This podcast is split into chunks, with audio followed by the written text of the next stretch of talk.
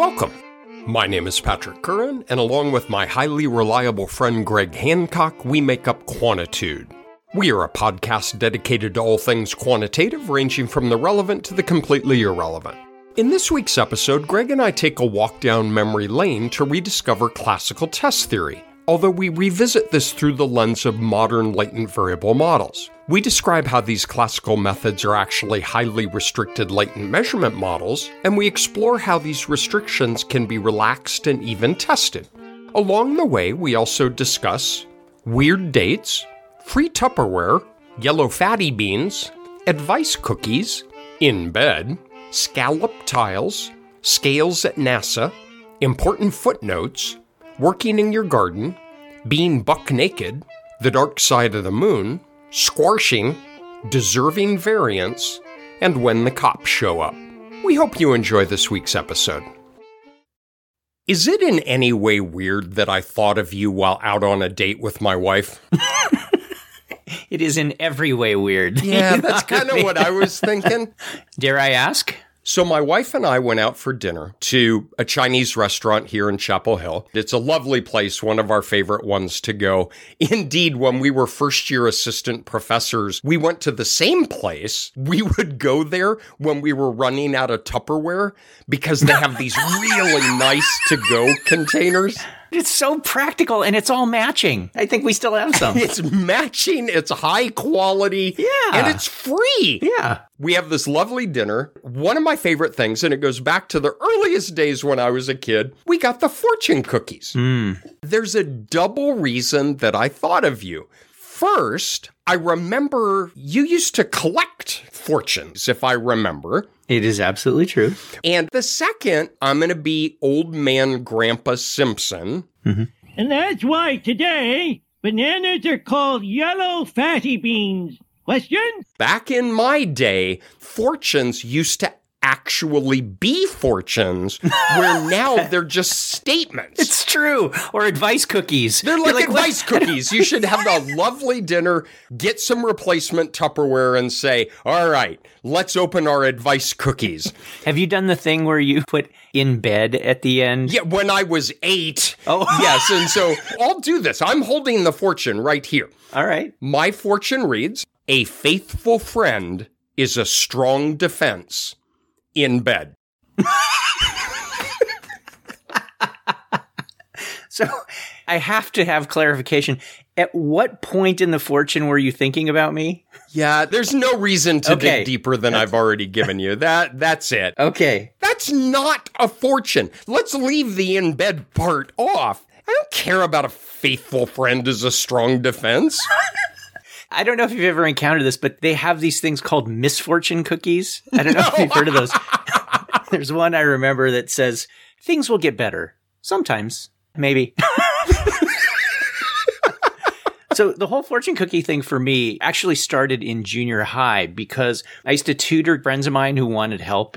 And this one kid worked at a Chinese restaurant and he wanted to pay me something for tutoring him. And I said, you don't have to do anything. But he would bring me these giant bags full of hundreds of fortune cookies. And so I had them in my locker and I would go in there between classes and open up a fortune cookie. And then I would just have this stack of fortunes piling up in my locker. And I didn't collect them exactly, but it was such a routine part of my day in junior high. And then when I was in grad school, I ate at a Chinese restaurant, the same Chinese restaurant almost every single day. And the reason was that they let me reuse a coupon. that was it, right? I had a coupon and I would go there and the lady would say, just keep it, bring it back tomorrow.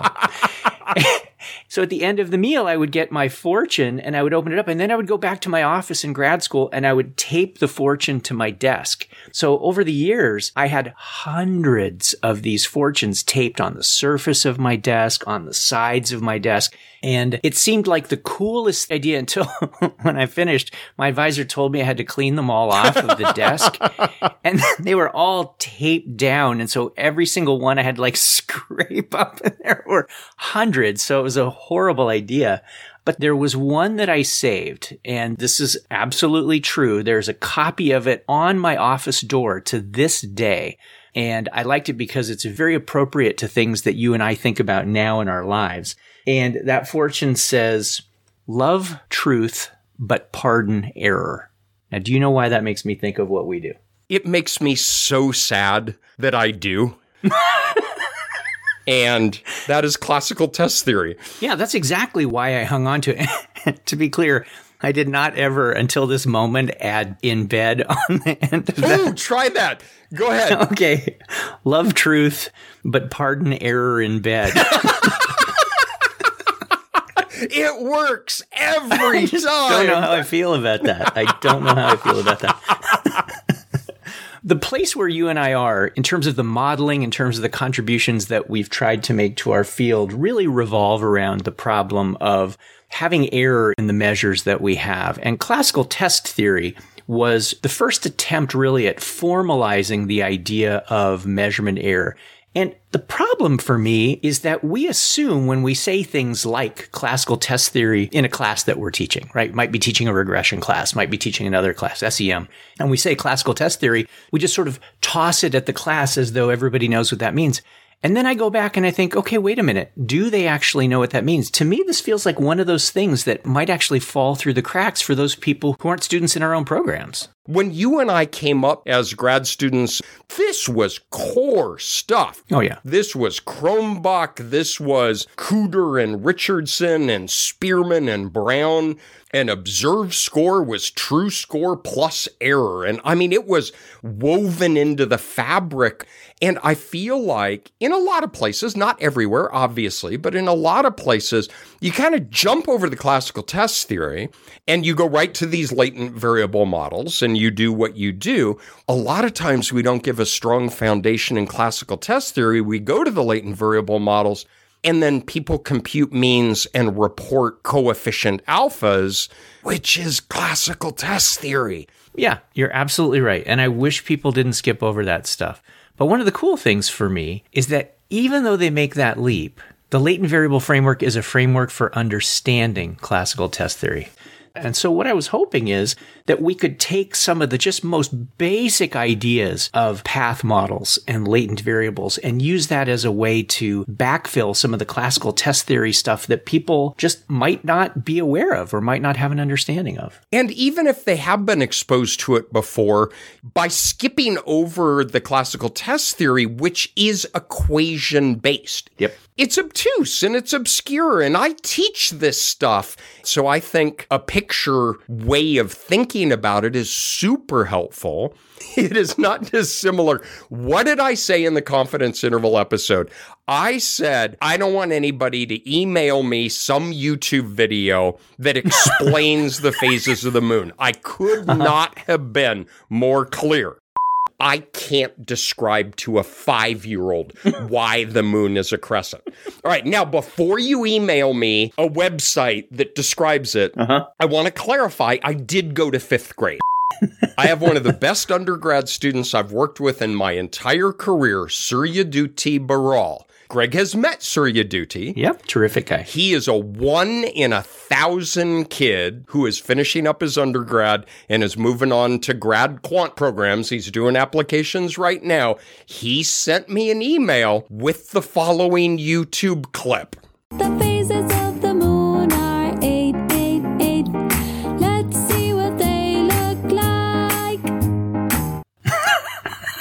All right. In fairness to Suryaduti, I kind of understand the phases of the moon now. so, what I'd like you to do, Greg, is give me the equivalent of the phases of the moon video in path diagrams. I will try to do that again in an audio medium. Five years, we still haven't figured that out. no, it's what we do. Anyway, All right. Let's lay some foundations. And you are absolutely right. It is equation based in its origins. And that's what you and I went through. All of the derivations in grad school. The point that I want to make is that there's an easier way to think about it that winds up yielding the same things. It takes work. It just takes different work. But I just like it so much more because it ties really well in with all the other things that we have. So the first thing, what do we mean when we say we have a score on something? What's a score? I don't want you to get too much of a clear image of this Every morning, right before I get in the shower, I step on a scale, buck naked. it's digital. It rounds to the 10th, and I stand on it. Okay. And I just look and I go, shouldn't have eaten that pizza. And I get into the shower. That reading is the observed score. All right. But what is that? This is for real. I have these weirdo scalloped tiles in my bathroom where they're not flat. They have these little waves in them. And it's a digital scale that if you nudge it around with your foot, depending upon where those scallops fall, you actually get a little bit different reading. Hmm. And so actually, if it's a little higher than I want, I nudge it with my foot and get back on it. and I nudge it and get back on it until I get a lower reading. Well, why is it a little higher sometimes and a little lower sometimes? That observed score that is on the numerical readout is an additive combination of my true weight. If I went down to NASA and got on their true weight scale, there is a true score, uh-huh. but there is a random error component to that. That's kind of where it falls on those scallop tiles. So the cornerstone of classical test theory is my observed score Y is a sum of true score T plus error E. Y equals T plus E. If we go back to the origins of classical test theory, just the use of the word test gives you a sense of where this came from. Spearman, our friendly footnote founder of factor analysis. Yeah, in a table in an appendix. oh, by the way, I'm going to change the entire face of scientific research, but I'm going to bury it in the footnote to a table. So he actually invented, is considered the founder of classical test theory in the following sense. He thought that any test that we administer to a child, which yields a score, so we get a score for kids on math ability or perception, whatever the heck he might be measuring, he described every measure that we get as fallible, fallible measures of human traits. And he has this quote where he says, by practical observation, we evidently do not obtain the true objective values. When we gather information on a score, which you have called Y, the idea is that that isn't necessarily the true thing that we're aiming for. It has some fallibility associated with it, and that fallibility you described as error or measurement error, as we call it. I really like how you threw the original lifeline back to Spearman because Spearman is widely credited with the original development of factor analysis, but with classical test theory. When you talk to people in the field, he's often not given the credit that is due. Yeah. And if you go back to stuff he wrote sort of in the 1904 to 1913 range, he was really wrestling with this stuff. And so his name should be attached to a lot of the origins of this. And as you said, there is this most fundamental equation, y equals t plus e, where y is the observed score, t is the, how would you define t? True. T- Yes. t- True. True. Okay. So in your example of the bathroom scale, T would represent your true weight. And then E is essentially like the remainder. It's like the leftover stuff. It's the difference between your observed measure, Y, and whatever your true value would be on that. A way to think about that true value, by the way, is if you moved your scale around to all the different possible scallops that you could have in the floor of your bathroom, right? An infinite number, and then took the average of all of those measures, then you would have what we would consider to be your true score. A distinction that some people like to make is that could be different from your true weight. A true score being a long run expected value of the score that you could get is not necessarily the same thing as a true representation of whatever it is you are trying to measure. The example being if it's the case that your scale just flat out weighs heavy. If it'll make you feel any better, let's assume that your scale just weighs five pounds heavy. You could move your scale around to all possible locations on the bathroom floor, get every possible reading, take an average, and you would have some representation of T, which would be your long run expected average of the scores that you would have, but it wouldn't represent the construct we're interested in, which in this case would be your weight. Spearman initially differentiated between T as a representation of the true trait that you're interested in versus T as a representation of the long run average that you have. Now, if we assume that your instrument has no what we could call systematic error to it, your scale does not have a tendency to weigh heavy, your scale does not have a tendency to weigh light, then it would be the case that the long run average of all of your weight readings across all of the different places you could locate your scale would in fact be your true weight. And then the error, which is just the difference between those, is just some plus or minus random nudge on top of truth that gives you the specific reading that you have. All right. So now what I'd like to do is I'd like to take the fundamental equation that we have here, y is equal to t plus e, the observed score is equal to truth plus error. And I'd like to take that and represent it in a path diagram. And here's the way we can think about it.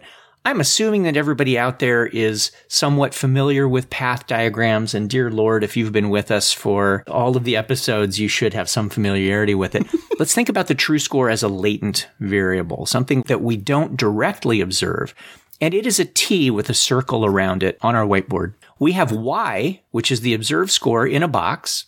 And what are the things that are pouring into Y? Well, T, the truth, and then the stuff that's left over, the error. So I have the latent truth coming in with a path of one, and I have the error coming in with a path of one, right? So it is one chunk of truth plus one chunk of error. That's just a graphical representation. Now, the really cool thing about this particular picture is that it conveys things.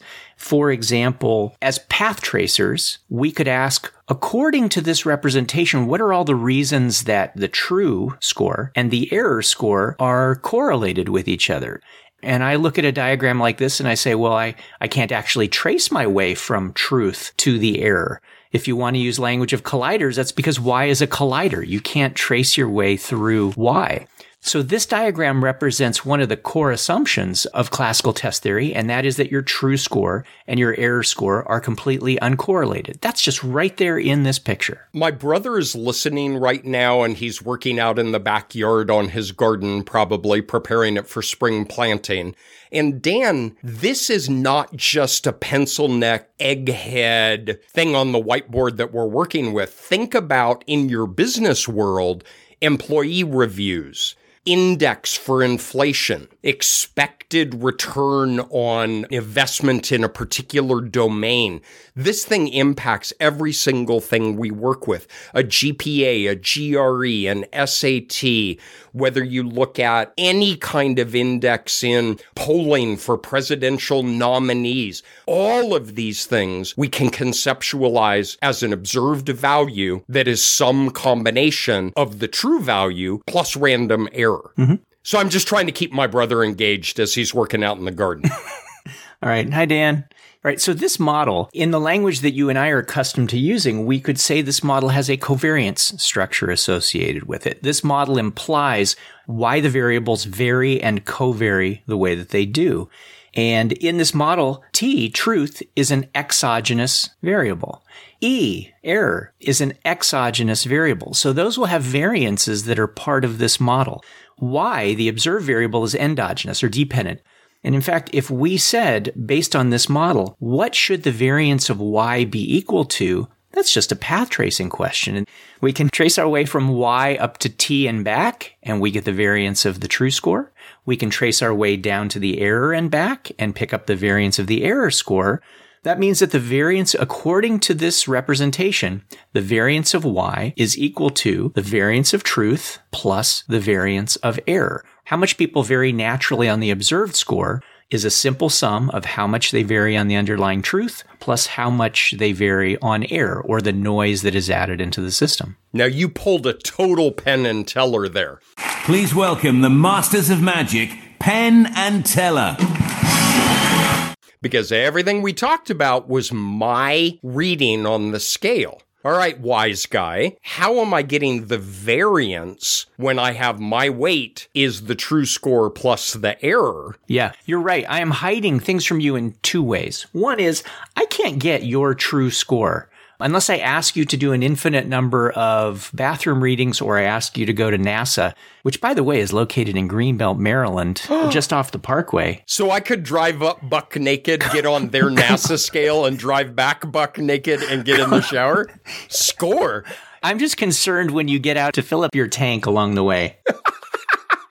Yes, so that's right. So we don't have true scores for people, but if you think about it across individuals, there's variability in people's true weights, just as there's variability in people's true math ability. There is resulting variability in their observed scores that we have for weights, just as there is observed variability in the scores that we have, like math tests.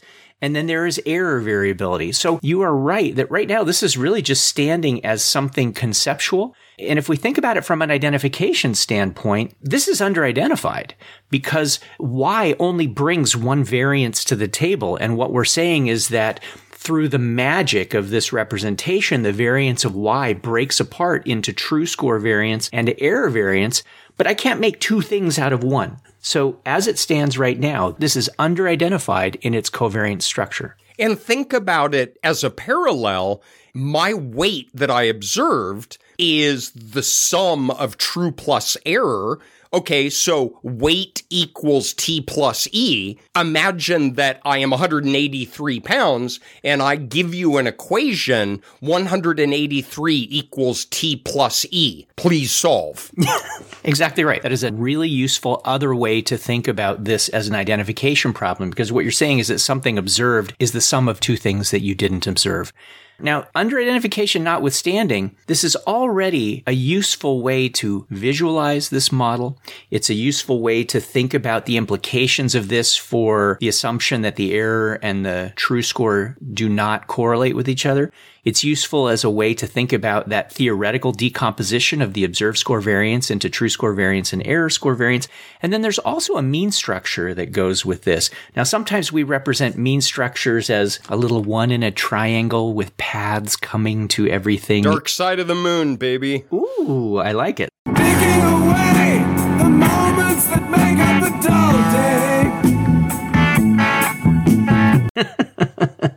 So when we have a mean structure in a model and we represent it as paths from a one in a triangle coming to the different elements in a model, when that's coming to an exogenous or independent element in the model, it represents a mean. So when I have a path from the one in the triangle coming to T, the true score, then that represents the mean of truth. So whatever our average true weight is, whatever our average true math ability is.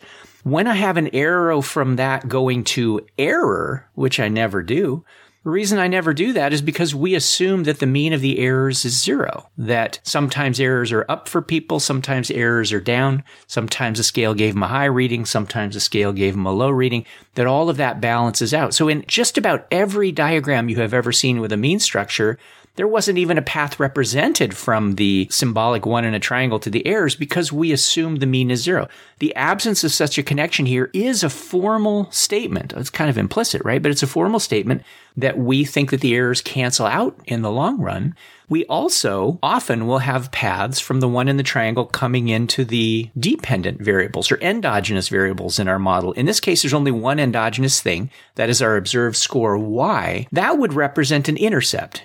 In this model, what that would represent is if there is any systematic error in the measure that we have. So if your scale was weighing five pounds heavy all the time, then that means that your long run average score for weight would be a function of your true weight and that extra five pounds that's coming in. But if we assume that there is no systematic error whatsoever in our measurement, which is an assumption, right? That it might be an unpalatable assumption. Then we would not have any need for a mean structure path coming into the dependent variable. If we don't represent that, then we assume that is zero. So that means that the picture in the end captures the idea that the long run expected value of your score Y is just whatever the average true score is with nothing else added. No additional systematic error. Some people refer to that as bias. There's no bias in this scale. So this picture captures a lot of things that are just foundational for classical test theory, either in terms of what is represented in the model or what is not represented in the model. The main thing I would reiterate at this point in the conversation is the fundamental assumption that the errors are random. Yes. This is critical in a lot of what we do, but particularly within classical test theory. Imagine my scale and my scallop tiles that if you weigh more, the impact of those scallops on the measure is less. That you squash it down and no matter where you tow it around to get a different weight, it comes up the same. Uh-huh. But if you're much lighter, the little scallops have more of an effect. And if you nudge it around with your toe, that you're going to get differential reading because you're not squashing it flat against the floor of the bathroom. Those would be non-random errors, and that would be a violation of this fundamental assumption. That's a great example, right? And that even suggests that there might be a connection between truth and error, such that the higher your true weight, the lower your error due to the squishing. The lower your true weight, the higher your potential error due to a lack of squishing. It's squashing. Squishing? Really? Okay. Dude, right. did you prepare it all for today? Okay, now that we have this graphical representation, which we are accustomed to calling a model, with all of these properties that it conveys to us, both explicitly and implicitly, things just build out from this so beautifully. For example, how do we usually define reliability in terms of variances? we can think about reliability as the ratio where the numerator is true score variance and the denominator is the total observed score variance. Exactly. Where that observed score variance down there in the denominator could further be broken up into the parameters that we have in the model, which are the variance of the true scores plus variance of error scores. So reliability comes directly from this model as the ratio you described, but also as a function of the model parameters that we have. What this also means is the error variance can be thought of as the total amount of variance in the observed scores times how unreliable your measures are, right? One minus the reliability. And we even take the square root of that in classical test theory to get something really useful called the standard error of measurement. And this is a very logical index because what if the true score variance equals the observed score variance? Well, the same thing in the numerator and the same thing in the denominator equals one. There's perfect reliability because there is no measurement error if true score variance equals observed score variance.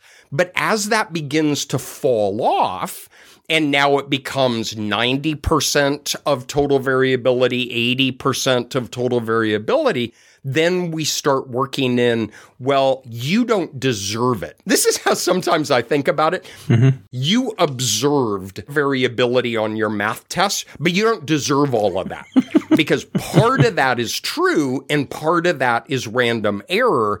You don't deserve all of it. You only deserve the proportion that's true. I like that.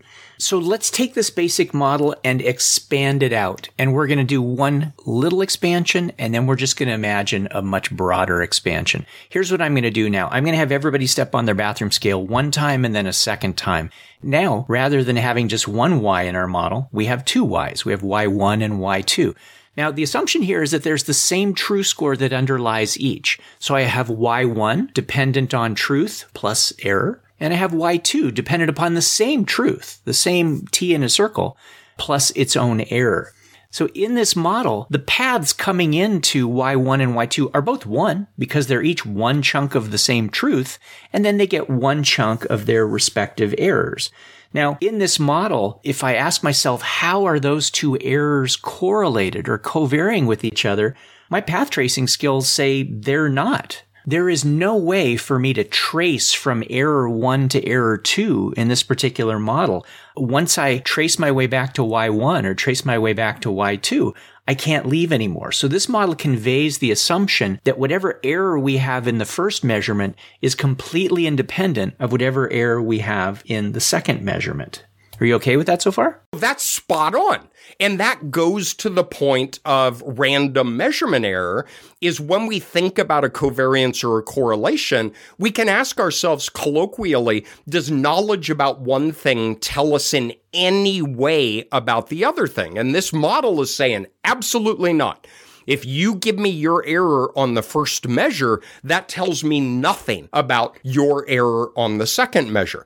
That's right. Completely independent of each other, or so we assume in this particular model. But your point is really terrific. We can imagine scenarios, maybe not with bathroom scales, but if this is a math test from time one and time two, and people are fatigued, or there are environmental conditions. The room is really cold and people aren't doing their best, right? You could imagine that there are some of the same things that are operating to nudge scores in a similar direction. This model assumes that that is not the case. Now, path tracers, if I asked you in this model what the correlation, not covariance, the correlation between Y1 and Y2 is, you could use all of your path tracing skills to figure out the correlation between Y1 and Y2. And they would be correlated, right? If two scale readings or two math test scores have the same underlying true score, then we absolutely would expect that the two measures are going to be correlated to some extent. Well, when I path trace for correlations, one way to think about that is the definition of a correlation is the covariance between the two things that you're correlating divided by the standard deviations of the two things that you're correlating. So imagine first of all, to get the correlation between Y1 and Y2 based on this figure, if I trace my way from Y1 up to T across a path of 1, and then I trace my way down a path of 1 down to Y2. Product of those is just 1 times 1, and in that trace, I pick up the variance of the true score. So the covariance between Y1 and Y2 is nothing more than the true score variance. So the correlation between x1 and x2 is the covariance in the numerator, the standard deviation of y1 times the standard deviation of y2 in the denominator, the standard deviation of y1 times the standard deviation of y2. If those are two measures that are assumed to be completely equivalent, right? Two bathroom scale measures, then the standard deviation of one should be the same as the standard deviation of the other. And so what we should have in the denominator is just the variance of a scale reading, the variance of a math test, the observed variance. So I have the observed variance in the denominator. I have the true variance in the numerator.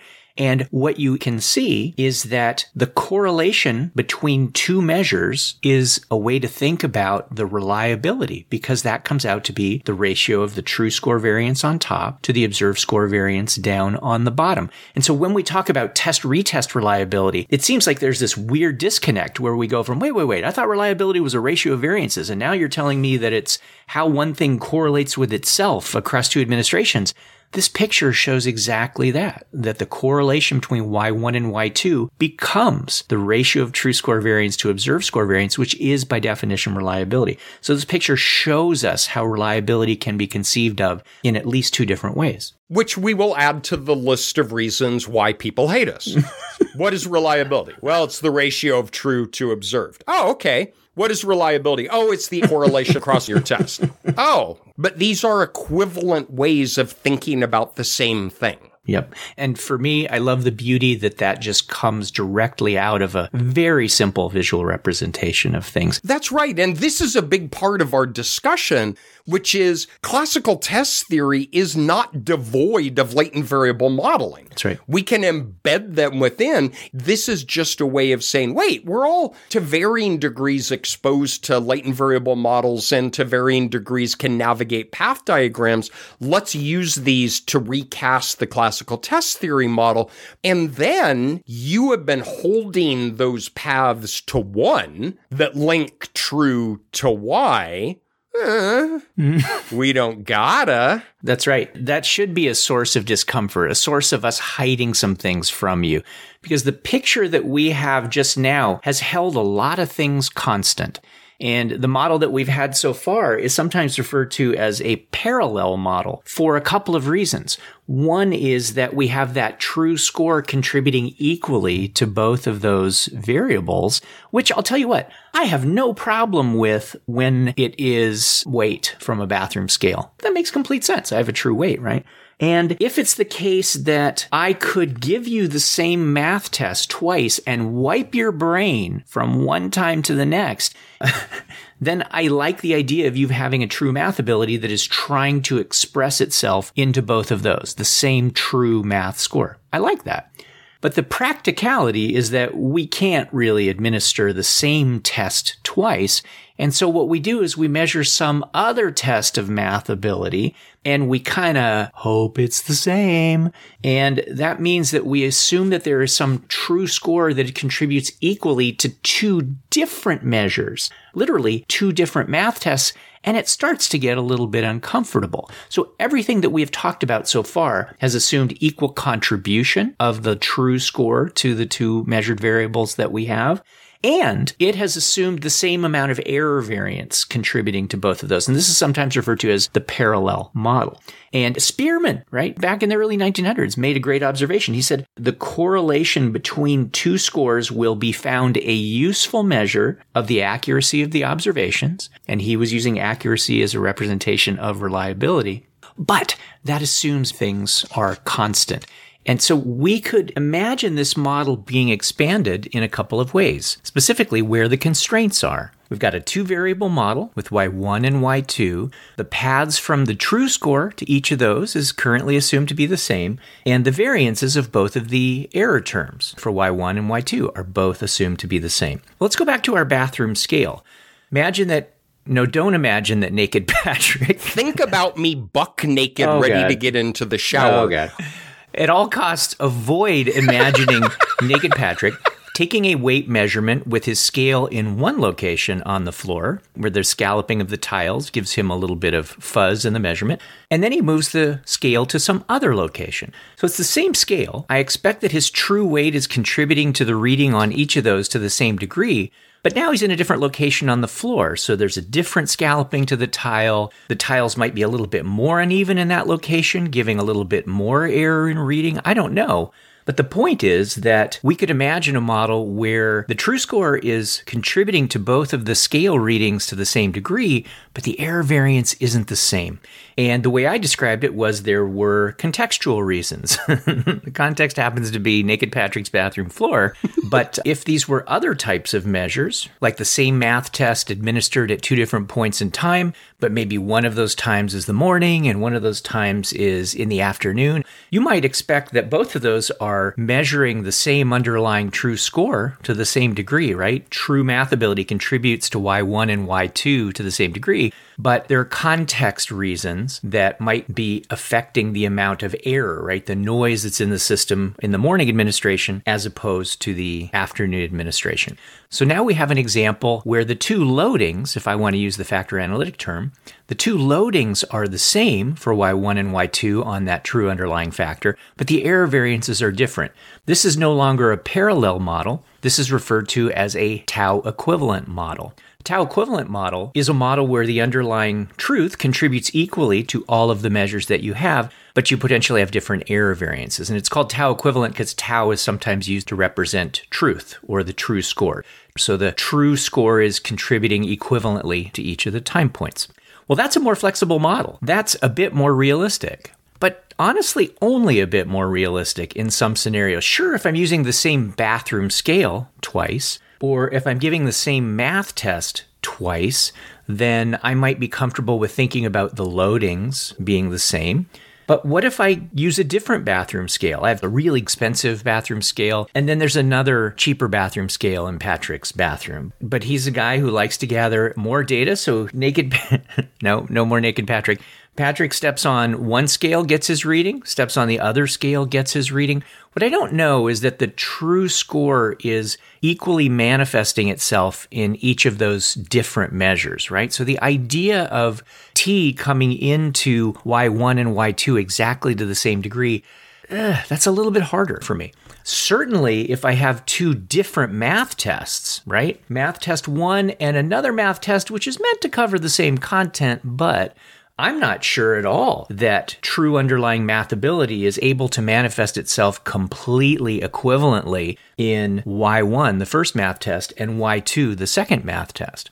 So, an additional flexibility that we could imagine having is moving from the tau equivalent model, which had equal loadings, equal contributions from truth, to a model where the variable's loadings on that underlying factor, or said differently, where the contribution of that underlying true score to the different measures is potentially different, or said in factor analytic language, the observed measures that we have, y1 and y2, potentially load differently on that underlying construct. That, for my money, is probably the most realistic scenario where you have potentially different error variances for each measure, and then you have potentially different loadings for each measure. And that is a situation that is referred to as a congeneric model. And for my money, the congeneric model is far and away the most realistic, right? Because imagine now you expand beyond having only two tests. In fact, let's think about it differently. Let's think about it as you have one test, but that test is made up of a bunch of items 10 items, 20 items. And we could think of each of those items as though they are their own little test. And not all of those little tests will have exactly the same truth that underlie them.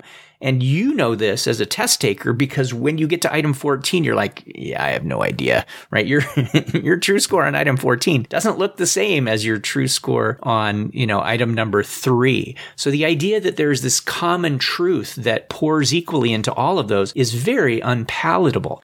On my side of the street in psychology, this gets particularly important. In my kind of work, I have five items of depressive symptomatology, and one is sometimes I feel lonely even when I'm around my friends, and another is I often fantasize about hurting myself. Mm-hmm. Now you start thinking, wait a minute, that assumption that those two items are equally indicative of the underlying latent factor is very hard to swallow. And moving from a tau equivalent to a congeneric kind of view is critical. It's not just an assumption that's handy and tidies up things. I want to be able to build that into the model. And here is the complete beauty of the representation that we're talking about right now. One is there are many equations that fall out of the picture that we have. For example, for those of you who have heard of the Spearman Brown prophecy formula, In bed. in, Sorry, it just sounded like a fortune. how much more reliability would you have to an instrument if you added one more item in bed? It works. Um, it actually it works. totally works. Totally works. But that's the idea behind the Spearman Brown prophecy formula is that if you add another item to a test, add another item, add another item, how much would you expect reliability to increase? That formula falls ever so beautifully out of a model, but it is a model where everything is parallel. You have all the loadings the same, all the error variances the same. And if that's not true, which, oh, by the way, it's almost certainly not true, then what use would that formula be specifically? So as Patrick said, we can express all of these things in models. So now you're someone developing an instrument. You can test these models. So if someone said, yeah, I would like to know whether or not a parallel model captures the relations among these items, among these observed scores. Well, use your confirmatory factor analysis skills. Freeze all the loadings to be the same. Freeze all the error variances the same. Run it, and I'll tell you what, it is going to slap you right in the face because there ain't no way, no how you have a parallel model. You can also run a tau equivalent model where you free up those error variances and you run it again. You can check the fit of that model by itself. You can check the fit of that model relative to a parallel model. And oh, by the way, that's what Cronbach's Alpha assumes. Cronbach's Alpha assumes a tau equivalent model where the contribution of the underlying construct to all the individual items is the same. It allows for different error variances, but it assumes those other things are all the same. Is that palatable? I don't know, right? I could say, well, I assume that is the case. Forget assuming it. Run the damn model. You can do it right here in a confirmatory factor analysis framework. But you can also run a congeneric model. You can run a model where you say, okay, I'm going to free up the loadings also. Get the fit of that. Compare it back to the tau equivalent model. Look at the fit by itself. That will give you a sense of how egregious the assumption is that underlies a Cronbach's alpha and moves you into a congeneric model. So this isn't just some academic exercise. This is setting a framework for you to actually be able to test the assumptions that underlie the instruments that you have very explicitly. And as you're implying, these are nested within one another. That's right. Which means that we have likelihood ratio tests. You can make a formal inferential test of paying the reaper. Right? Which is if I have these all be equal or if I allow them to differ, is there a significant improvement in my ability to recreate the characteristics of my sample data? It becomes a testable hypothesis. And what you said brings me to one of my favorite quotes. You called it Cronbach's Alpha. It is Cronbach's Alpha. It is widely referred to as Cronbach's Alpha. But Cronbach wrote later in his life that he shouldn't have his name attached to it. Yeah. it's just coefficient alpha. Yeah. And I scribbled out one of his quotes that I love. To make so much use of an easily calculated translation of a well established formula scarcely justifies the fame it has brought me. It is an embarrassment to me that the formula became conventionally known as Cronbach's Alpha. I just love that. That's nice. The cops are showing up and Cronbach is like, I had nothing to do with this. If he had gone the distance, then he would have said, in fact, Guttman wrote about it several years earlier. Well, this is kind of a non sequitur, but the historian Stephen Stigler has long talked about what is the phrase he uses? Misonomy. Uh-huh. How virtually nothing in science is named after the person it should be named after. And Cronbach's Alpha is a great example of that. But regardless, our friend Dan McNeish at Arizona State University was shopping one afternoon and wrote a psych methods paper in the produce aisle that gives a lot of discussion. It's something along the lines of thanks coefficient alpha, we'll take it from here. Yeah. We routinely use coefficient alpha without maybe appreciating the price to get on that ride in terms of assuming tau equivalence when maybe that doesn't hold. That's right. And again, the beauty of this framework is that you can test whether or not that assumption is reasonable, whether you would reject tau equivalence in favor of something being congeneric.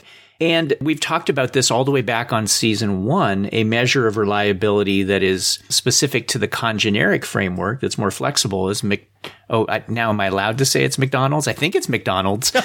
McDonald's omega, coefficient omega. We'll There call it go. coefficient omega, which assumes a congeneric model. Now, the funny thing about Dan's paper is that he got some backlash about that, where people wrote and said, it's good enough. Cronbach's Alpha is good enough. Back in my day! my day, we did alpha, which was the style of the time. and that's the way we likes it! we liked it. a way to think about that criticism, to be fair to it, is that if you think about the generalizability of things, right? When we compute an omega, we are tailoring it to the very specific loadings that we get in a given sample.